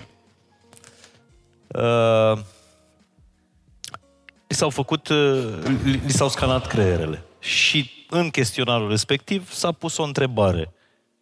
Dacă sunteți o persoană religioasă sau spirituală sau nu? Și a spus că a avut un moment de aha alături de colegii ei cu care a făcut studiul ăsta, în momentul în care a văzut că persoanele care au răspuns da, sunt o persoană religioasă, aveau niște pete roșii la scanarea creierului, iar ceilalți care au spus nu sunt o persoană spirituală, nu sunt o persoană religioasă, aveau petele alea roșii cam de 5 ori mai mari. Eu vă zic în limbajul meu de DJ de radio. Studiile s-au făcut pe MRI funcțional, sunt multiple în această direcție și pentru persoane care se roagă și pentru persoane care vorbesc și pentru persoane care țin conferințe. S-a dovedit clar. De exemplu, pe un grup de măicuțe foarte cucernice, catolice, în Roma, că o serie întreagă... 12 regiuni a activat. Da, a activat creierul deodată. A izbucnit ca un fel de, ce vreți dumneavoastră, ca artificii. Au umplut întreaga suprafață. Este creierul spiritual mai robust, mai sănătos decât creierul non-spiritual? Eu zic că da. Categoric. Sunt convins. Categoric. Aici. O să vă las să citiți cartea asta, chiar vă recomand, nu știu dacă e tradusă în română. Atât mai zic că pe finalul cărții ea spune că în momentul în care creierul e trezit spiritual, șansele de apariția unui episod depresiv scad cu 80%. Păi, depresia, în primul rând, că blochează neurogeneza, blochează sistemul imunitar și depresia, pur și simplu, îmbolnăvește, dar riscul cel mai mare, mai ales la pensionarii care nu mai sunt utilizați social, este demența Alzheimer. Omul care a doua zi nu are unde să se ducă, este desprins de toate relațiile sociale. Eu am fost în America și am văzut oameni care erau azile pentru pensionari. Dom'le, avea un minister care se ocupa numai de lucrul ăsta. Păi noi nici măcar nu ne punem întrebarea. Eu am propus cuiva, ce facem cu oamenii ăștia care și-au dat viața și sănătatea? Hai să facem un azil, dezafectați unități militare, facem un sanatoriu. I s-a părut că cer, luna de pe cer. Adică pur și simplu, nici măcar nu aveau noțiunea. Măcar să avem noțiunea asta.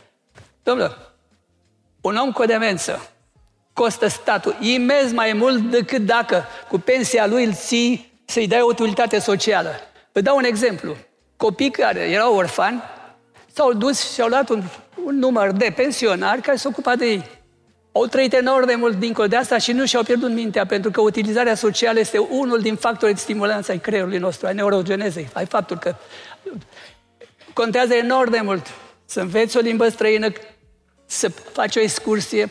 Un tip formidabil, Ghegelseman, zice, hai să vorbim de pensionari care sunt săraci, nu au posibilitatea să schimbe mobila, hai măcar să învățăm să schimbe ordinea mobile, să le inverseze. Să fie altceva, adică monotonia este cea care ucide. Enorm de mult contează lucrul ăsta.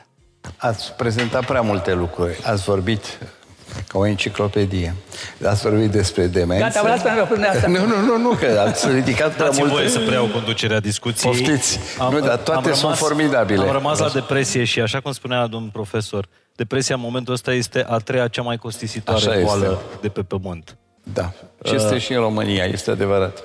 E o boală a creierului sau e boala sufletului? Boală, cum a spus? A creierului sau a sufletului? Eu zic a creierului este o depresie, toate funcțiile în depresie scad. De ce boală ai întrebat? A sufletului. Ce boală?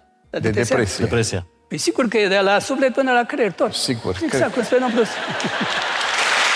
Cum spune domnul profesor. Mulțumesc. Toate funcțiile scad, atenția, gândirea, judecata, memoria, din toate trezesc că nu mai știi nimic. Într-o întâmplare am trecut și eu prin depresie și știu exact dumneavoastră personal. Personal, am avut un moment când spuneți asta public. Crește îngrozitor sunt momente în viață în care sunt... Crește frecvența lor îngrozitor. Stați un pic, că tocmai a făcut o dezvăluire. Nu, am făcut de mult. Dar n-aud, că trebuie să stai acolo și aud foarte greu. N-a vrut să stea lângă dumneavoastră. Atunci nu știu ce reprezentăm. Da. Și realizezi, dacă poți realiza, nu te afunzi ca în tunel, nu te afunzi în jos, trebuie să mergi în sus. Tu cu tine în sus, tu te uiți, deschizi geamul bine, te uiți în oglindă, chiar așa. Deci nu se poate. Trebuie să te reușești să ieși ca și cum te-ai înneca. Trebuie să ieși la suprafață, în noată. Du-te în sus, trage aer, trage oxigen, deschide geamul. Tu, cu tine, tu trebuie să fii un exemplu. Dacă tu te prăbușești, familia ta ce o să zică? Copiii, nepoții, toți te văd în patru labe, nu mai știi nici pe ce lume ești. Deci trebuie să nu cazi în depresie, să nu ajungi în depresie. Pare rău că la maximă audiență nu vorbește domnul profesor Dulcan sau alte genii ale neurologiei române sau psihiatrie ca să spună cum să nu intrăm în depresie, să fim cât mai, cum a spus dumneavoastră, optimiști, dar să privim lucrurile. Să știți că am văzut câteva persoane în sală care au ori notițele din telefon deschise, ori carnețelul care își notează de la câte pagini ai completat. Ne-am văzut. 4 mai avem timp. Da. Deci să nu ajungem, să facem tot posibilul. Cum să nu ajungem? Primul rând, eu spun că singur viața de zi de zi, acele elemente pe care le-am explicat și aici, zilnice care trebuie să le facem, deci acele porunci pe care trebuie să ne le facem și să respectăm și ceea ce ne-a dat Dumnezeu, ca să nu ajungem acolo. Ce a spus domnul profesor, activitatea. Nu cumva sedentarismul, stau în casă, stau pe scaun, mă uit la televizor. Te duce la, mă scuzați, o dependență, o adicție de televizor, un sedentarism, funcțiile scad, atât organice, cât cele psihice. Nu mai gândești tu, gândește ce de la televizor pentru tine. Tu doar repeți ca un fel de mecanism. Sunt elemente foarte simple. Dumneavoastră aveți un cățeluș. Este un element major să te scoată din depresie. Deci cum la ei, dacă cumva intrați, luați un animăluț, încă dumneavoastră toată ziua te scoate din depresie. Te ocupă, ți ocupă și ziua. Da, da, puteți să uitați și în sală. Da. Toată ziua ți ocupă acesta. Apoi sunt niște lucruri foarte simple. Gândirea pozitivă, zâmbetul, râsul. Râsul ni l-a dat Dumnezeu, face parte din misterele creierului. Cititul, scrisul de mână, încercați să scrieți ceea ce gândești.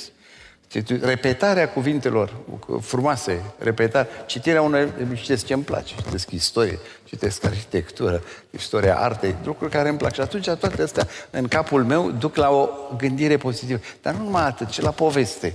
Poveste. Și dacă văd pres toate acele elemente care nu îmi plac la televizor și dau drumul numai la ce îmi place. Imperiul Roman este un exemplu de stimulare a memoriei, a gândirii, a faptelor pozitive, ale celor cuvinte formidabile, dihtonuri care au rămas în literatură.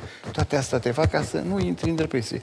Mai avem marele avantaj pe care l-a spus chiar domn profesor mai înainte, putem circula. Putem vedea ceea ce acum 30 de ani aveam voie. Acum discutam că plecați în Japonia. Foarte bine. Am fost de 7 ori. E cu tot o altă civilizație. Mergeți, vedeți, nu stați în casă, nu rămâneți sedentari. Mai mult, nu mâncați fast food-uri, vă rog. Mâncați mâncare românească, vă rog. Iau în trestă.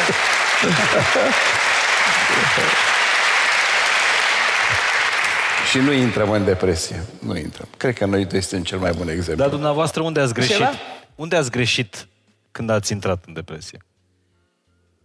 Foarte greu să spun, dar vă spun, din șef de clinică, șef de nu știu ce, director, așa mai departe, într-o zi mi s-a spus, bă, băiatul, mai și plimbă.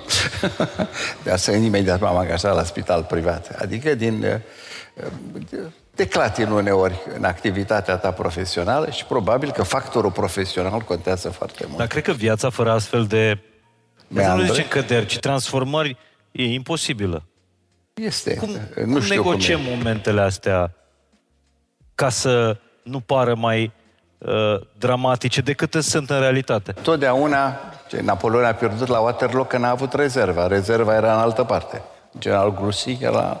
cu 30.000 de oameni în altă parte. Așa, n-a avut rezerva. Dacă avea rezerva, câștiga. Deci noi trebuie să avem și a doua alternativă. Să avem backup. Da. Al doua și... Deci nu mai ești profesor universitar. Există, vorbesc în meseria de chirurg, există spitale private, nu mai există consultații. Orice să nu, a spus dumneavoastră, să nu stai acasă și să vegetezi. Deci să fii activ. Și vreau să vă completez. Am ajuns la Chicago, un aeroport imens, și m-am trezit cu 2 persoane, eram mai tânăr, 2 persoane lipite de mine cu părul alb. Și îmi văd aici, spune, ask me. Imediat l-am întrebat. Amândoi se țineau după mine, să mă ducă de colo, până acolo, să mă ducă, da, aveau nu știu câte... Da. Și la sfârșit erau foarte fericiți. M-am făcut, da, m-am urcat în avion. Și am întrebat, pas de pas. Deci, o persoană la anumită vârstă, erau de specialitate piloți, deci erau folosiți în continuare în aeroport. Și erau foarte, foarte activi și slăbuți și foarte vivaci și mental și fizic. Deci se poate folosi inteligența. O să vă pun câteva întrebări pe scurt și o să vă rog să ne dați un antidot pentru burnout, pentru epuizare. Și eu vreau. Stres cronic. E o conversație, nu un dialog.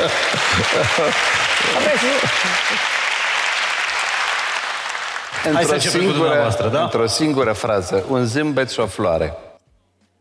E un cântec. Să nu spuneți că știți să și cântați melodia asta. Nu știu să cânt. Mihai Constantinescu, nu? Da, cum să nu? L-am cunoscut foarte bine, de aceea am zis un antidot, v-am dat antidotul. Un zâmbet și o floare. Melodia urmează. Floarea s-o dai sau s-o primești? Nu, să nu o dai, s-o primești. I-aș adăuga ceva. Vă rog. Când se trece de la liceu la facultate, de la 2 pagini o lecție la 20, cei mai mulți dintre noi dăm noaptea și cităm. Și facem astenie. Lipsa de somn, supraîncărcarea, conflicte cu cei din jurul nostru. Și fără îndoială, modelul social care îți dă o satisfacție sub raport economic sau nu, ci sub raport social. Dacă tu poți să evoluezi sau nu într-o societate al cărui model este convenabil sau nu. Deci, este ceea ce noi numeam înainte, domnul, neurastenie. Omul care îți ducea greu serviciu, care nu putea să-l ducă până la capăt. Numai că la vremea aia, să zice așa, o fi el cumva, îmi zicea Caragiale, să nu repet eu, dar e al nostru și trebuie să-l hrănim. E, acum, în societatea asta a economiei liberale, dacă nu poți să te ții de am, de căruță, rămâi în urmă, nimănui nu-i pasă că ai căzut și că nu ești bun. Deci, protecția socială ar fi trebuit să fie un, cel puțin la nivelul ăsta, care a fost. Numai eu știu câte concedii medicale trebuia să dau la oamenii ăștia care le spuneam, nu mai pot.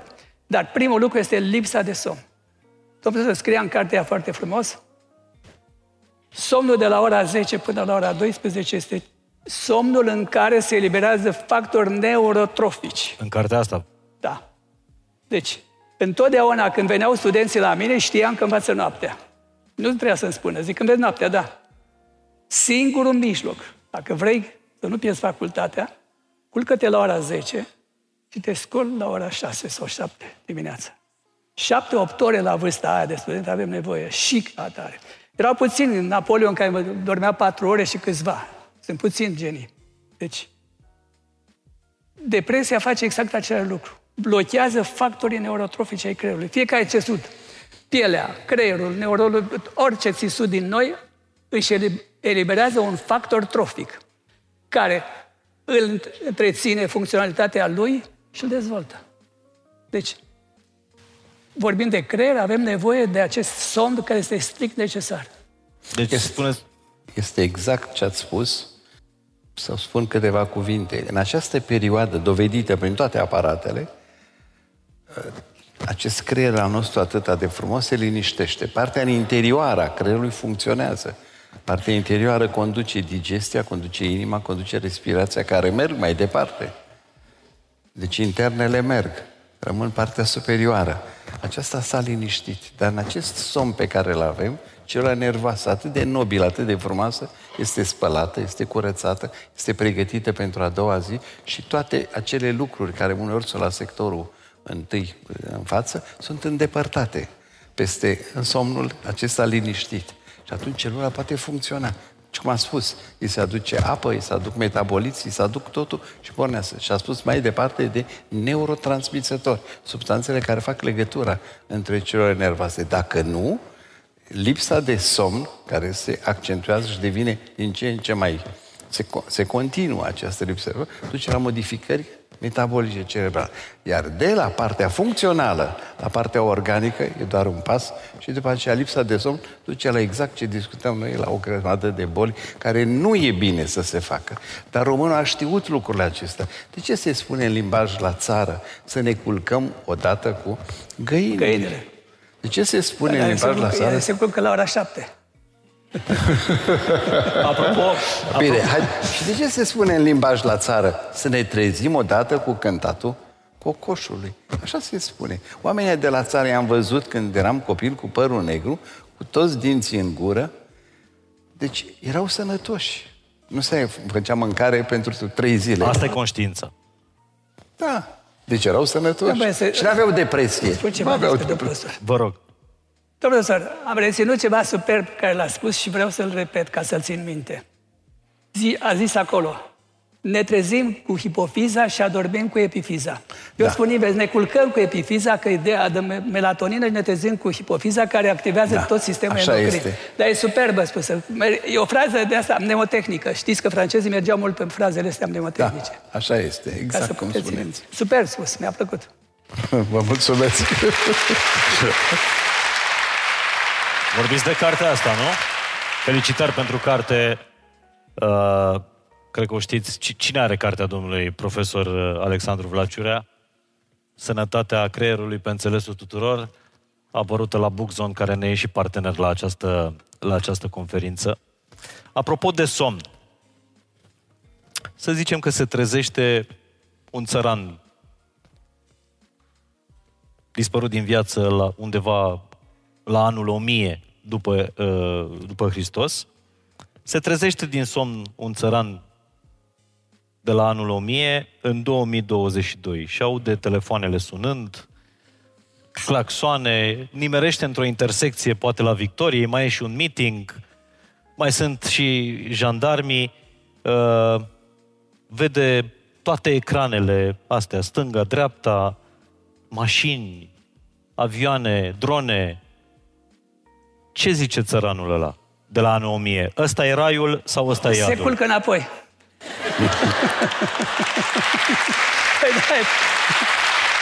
Bine nebunia asta. Îl aduce nebunia asta, normal, zice, mai bine mor decât așa. De fapt, v-am întrebat despre evoluția noastră. Altceva. Doamne, hai să fie dialog, nu vă supărați că las impresia că vreau să vorbesc cu locul. Doamne, prește. Nici vorbă.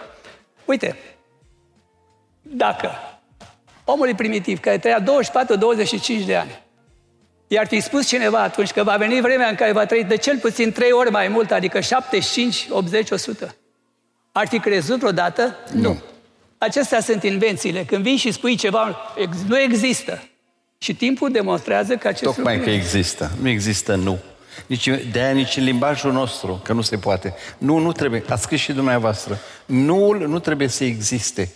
E foarte interesant că această populație a noastră are foarte mult gică contra. Nu e bine, eu nu înțeleg.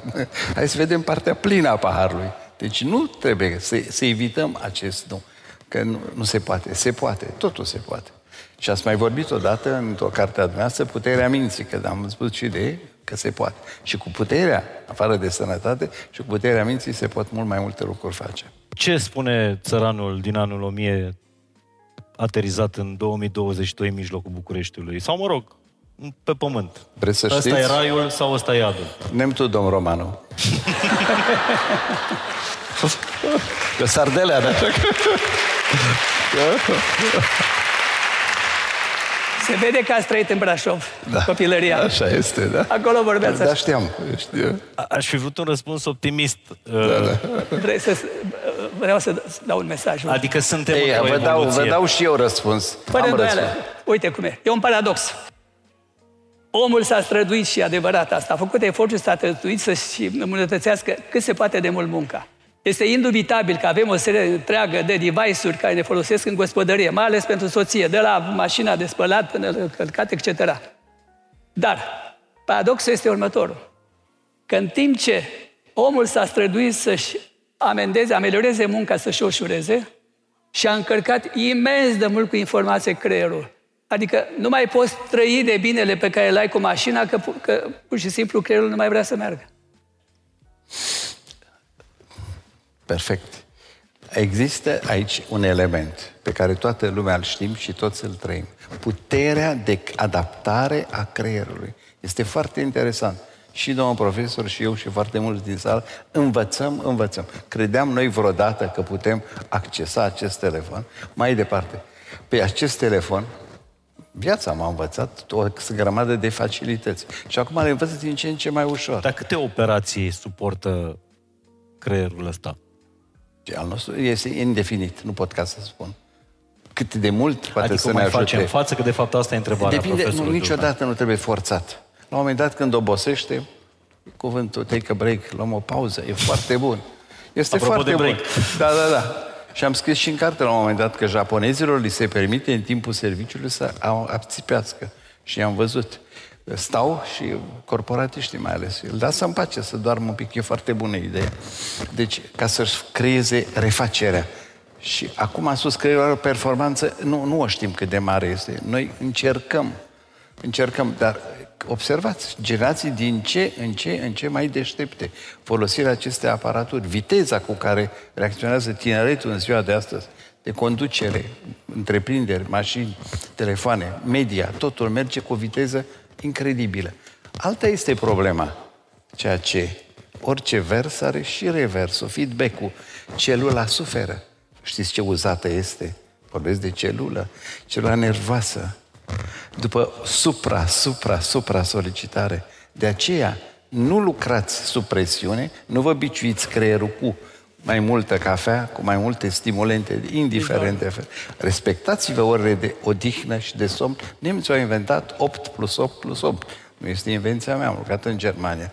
Și anul ăsta am fost de 2 ori, tot pentru neurochirurgie. 8 ore de lucru, 8 ore de administrație, corectă, 8 ore de somn. De somn în totalitate, nu de odihnă totală. Deci este bine să respectăm, ca să putem performa și ca acest creier să meargă mai departe și mai departe și mai departe. Unde? Încă nu știm cât suntem de deștepți și de inteligenți. Uitați-vă în țară, la lume. Eu răspund la asta, domn profesor.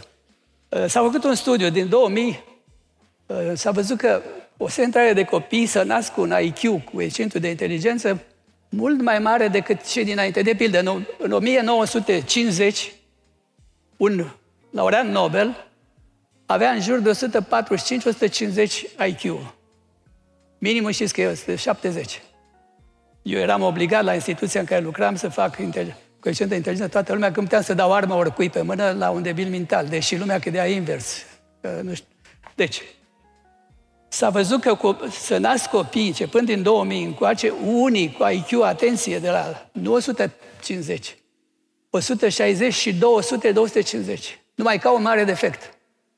Copiii nu se adaptează nici cum la școala actuală. El e mult prea deștept pentru școala de la. Dar v-aș da exemplu acestui corean, care la 7 ani deja era student la facultate. L-a luat NASA, cum ia tot ce-i bun, și de la noi s-a luat, să le fie de bine, și a stat un an. După un an a plecat. Îndebuniți toți confrații coreeni de sud, adică cum aveam și noi un om la NASA și a plecat. Auziți ce spune? Este extraordinar de ilustrativă lecție. Am fost acolo sus, unde mulți ar vrea să fie. Nu e nicio fericire. E pustiu. A venit, dar nu s-a dus în Seul, în capitala Coreei de Sud. S-a dus în provincie, la un liceu. Și a întrebat, de ce aici? Zice, esențialul în viață și fericirea stă în relațiile sociale pe care le ai cu acești oameni. Pot să mă relaționez. Super, super. Vii din vârful lumii.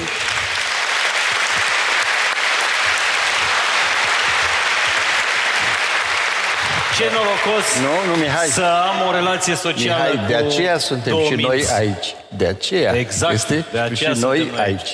Vreau să vă ofer pe final prima ediție a ziarului Fain și Simplu, pe care o să o primească toți invitații de la Ateneu. Și e un joc de cuvinte, că eu la asta mă pricep, Mihai, la jocuri. Dragă, e fain și complicat. Și când, din când la cuvinte. Din când în când la cuvinte. Și am scris aici, pe prima pagină, ascultă-ți inima, creierule, sau vezi-ți de creierul tău, inimă. Pe care dintre astea două? Inima. Să le luăm de bune. Inima. Te-ai auzit, fericirea în inimă, nu creier. Creierul. Răspuns final? Da.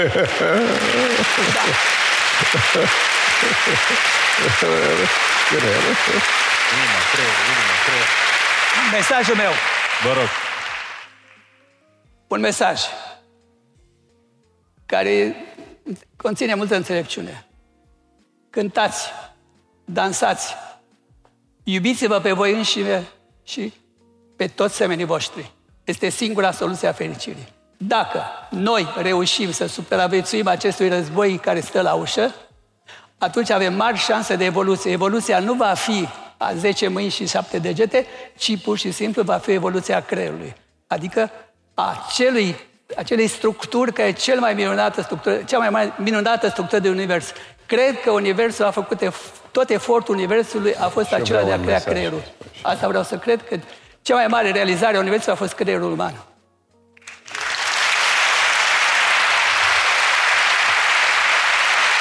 Trebuie să stați. E gata. Întotdeauna este bine să avem un mesaj. Mesajul este foarte simplu. Acest pământ a fost binecuvântat de către Maica Domnului. Acest pământ, și Papa a recunoscut, că vom avea noroc. Acest pământ se află între Carpați și Danubiu. Acest pământ se știe, știm amândoi, că va supraviețui. Asta este motivul de optimism. Gata? Cum îmi place mie să spun, m-ați lăsat fără cuvinte. Dar îmi dau seama că nici nu sunt importante cuvintele, sau nu întotdeauna.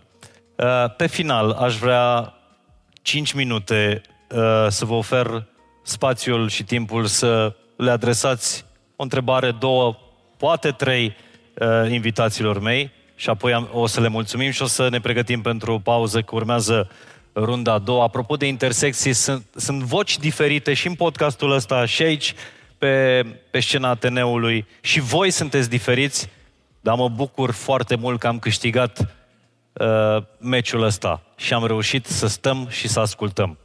Vă sunt recunoscător. Cine vrea să adreseze întrebări? O să vin personal la tine. Te rog. Domnule profesor...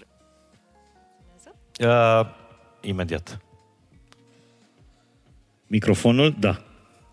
Domnule profesor Dulcan, domnule profesor Ciurea, bună seara! Ați pomenit în discursurile dumneavoastră despre somn, despre mâncare, despre activitate fizică. Puteți să ne povesti și despre alcool, cum ne afectează creierul? Nu suntem prieteni cu el!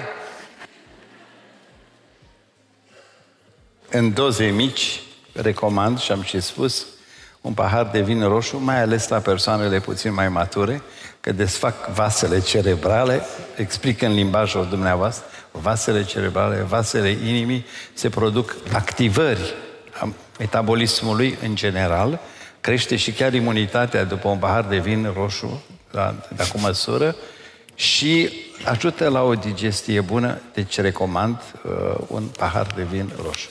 Nu recomand totuși în fiecare zi, pentru că se creează o adicție. Domnule Dulcan, pe scurt, dacă vreți să completați, mulțumim pentru întrebare și dăm voie să te îmbrățișez. Mulțumesc. Ce spune domnul profesor este foarte adevărat, că o cantitate mică poate să aibă efectul unei vasodilatații cerebrale și, la nivelul cordului și așa mai departe, deci ar fi utilă. Numai că dă-i omului un deget și se apucă toată mâna. Despre măsura la români ar trebui să facem o altă conferință. Te rog, încă o întrebare. Bună seara, mă bucur tare mult să fiu aici. Pentru ambii domni profesori, care parte e mai afectată când ne îndrăgostim? Inima sau creierul? Tot inima. Creierul. Tot inima. El este ideaticul, Vlad are un podcast, să știți, tare prețios. Vă rog. Creierul. Inima. E creier ce-i place. Amândouă. Da. Încerc să mă mai uit să iau o întrebare și de aici, din partea asta. Uite, încă un băiat și încă o fată mai întreabă și ca să fim în... Te rog. Bună seara, mulțumesc frumos. Brescu Liviu este numele meu.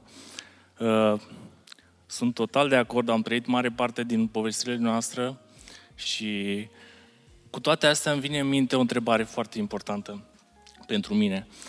Cum se face că în țările din lumea a treia, tot ce spuneți dumneavoastră nu pare că funcționează? Puterea gândului, puterea cuvântului, adică acei oameni, deși gândesc și pozitiv, poate, foarte nu bună au nicio întrebarea. Șansă.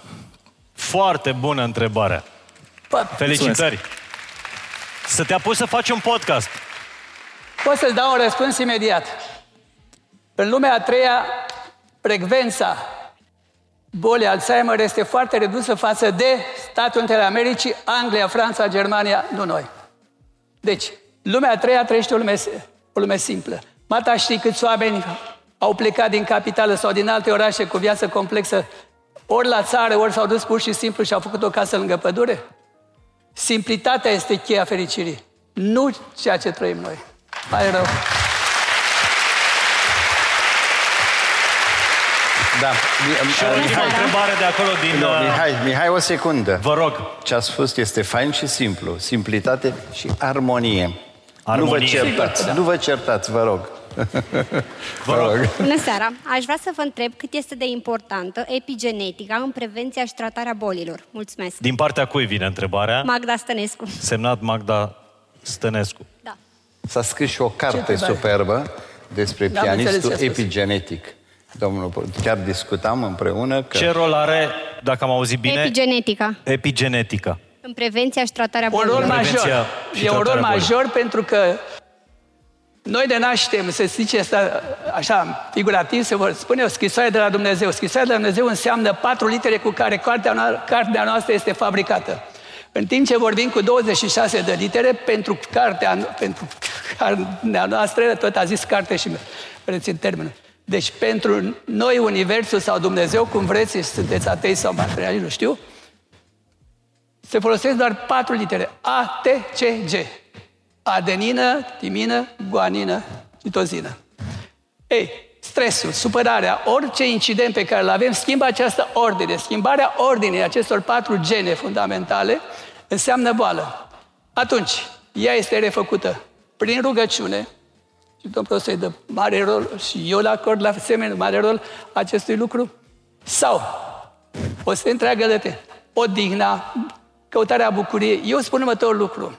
Viața noastră nu e simplă și nu ne facem noi. Vrem, nu vrem. Suntem într-un sistem social în care nu ne-l facem noi și dacă am fi noi șefii statului, tot n-am putea face mai mult, pentru că nu e posibil. Să creezi un sistem social care să placă tuturor. Dar, avem nevoie de o doză de bucurie pentru a neutraliza chimia stresului de peste zi. Adică, nu există în viața oricărui dintre noi să fi avut o iubire, o căsătorie, o dragoste, un câștig, un examen care s-a luat. Aduți întotdeauna în minte, măcar seara când ai încheiat toată chimia asta zilei, aduți aminte de un moment fericit. Se spune așa, acolo unde trimitem gândul sau de unde îl aducem, vine cu toată energia lui. Deci evenimentul fericit și cu energia lui este necesar ca o doză, ca un medicament să-l luăm în fiecare zi, pentru a șterge chimia stresului și a nefericirii. Vreau să completez. În fiecare zi, nu vă mint, când ajung acasă, zic mulțumesc, Doamne, pentru această zi. Optim, rugăciunea. Mulțumesc, Doamne, pentru această zi, pentru această întâlnire. Aplauze pentru profesorul dr. Dumitru Constantin Dulcan. Recunoștință pentru profesorul doctor academician Alexandru Vlad Ciurea.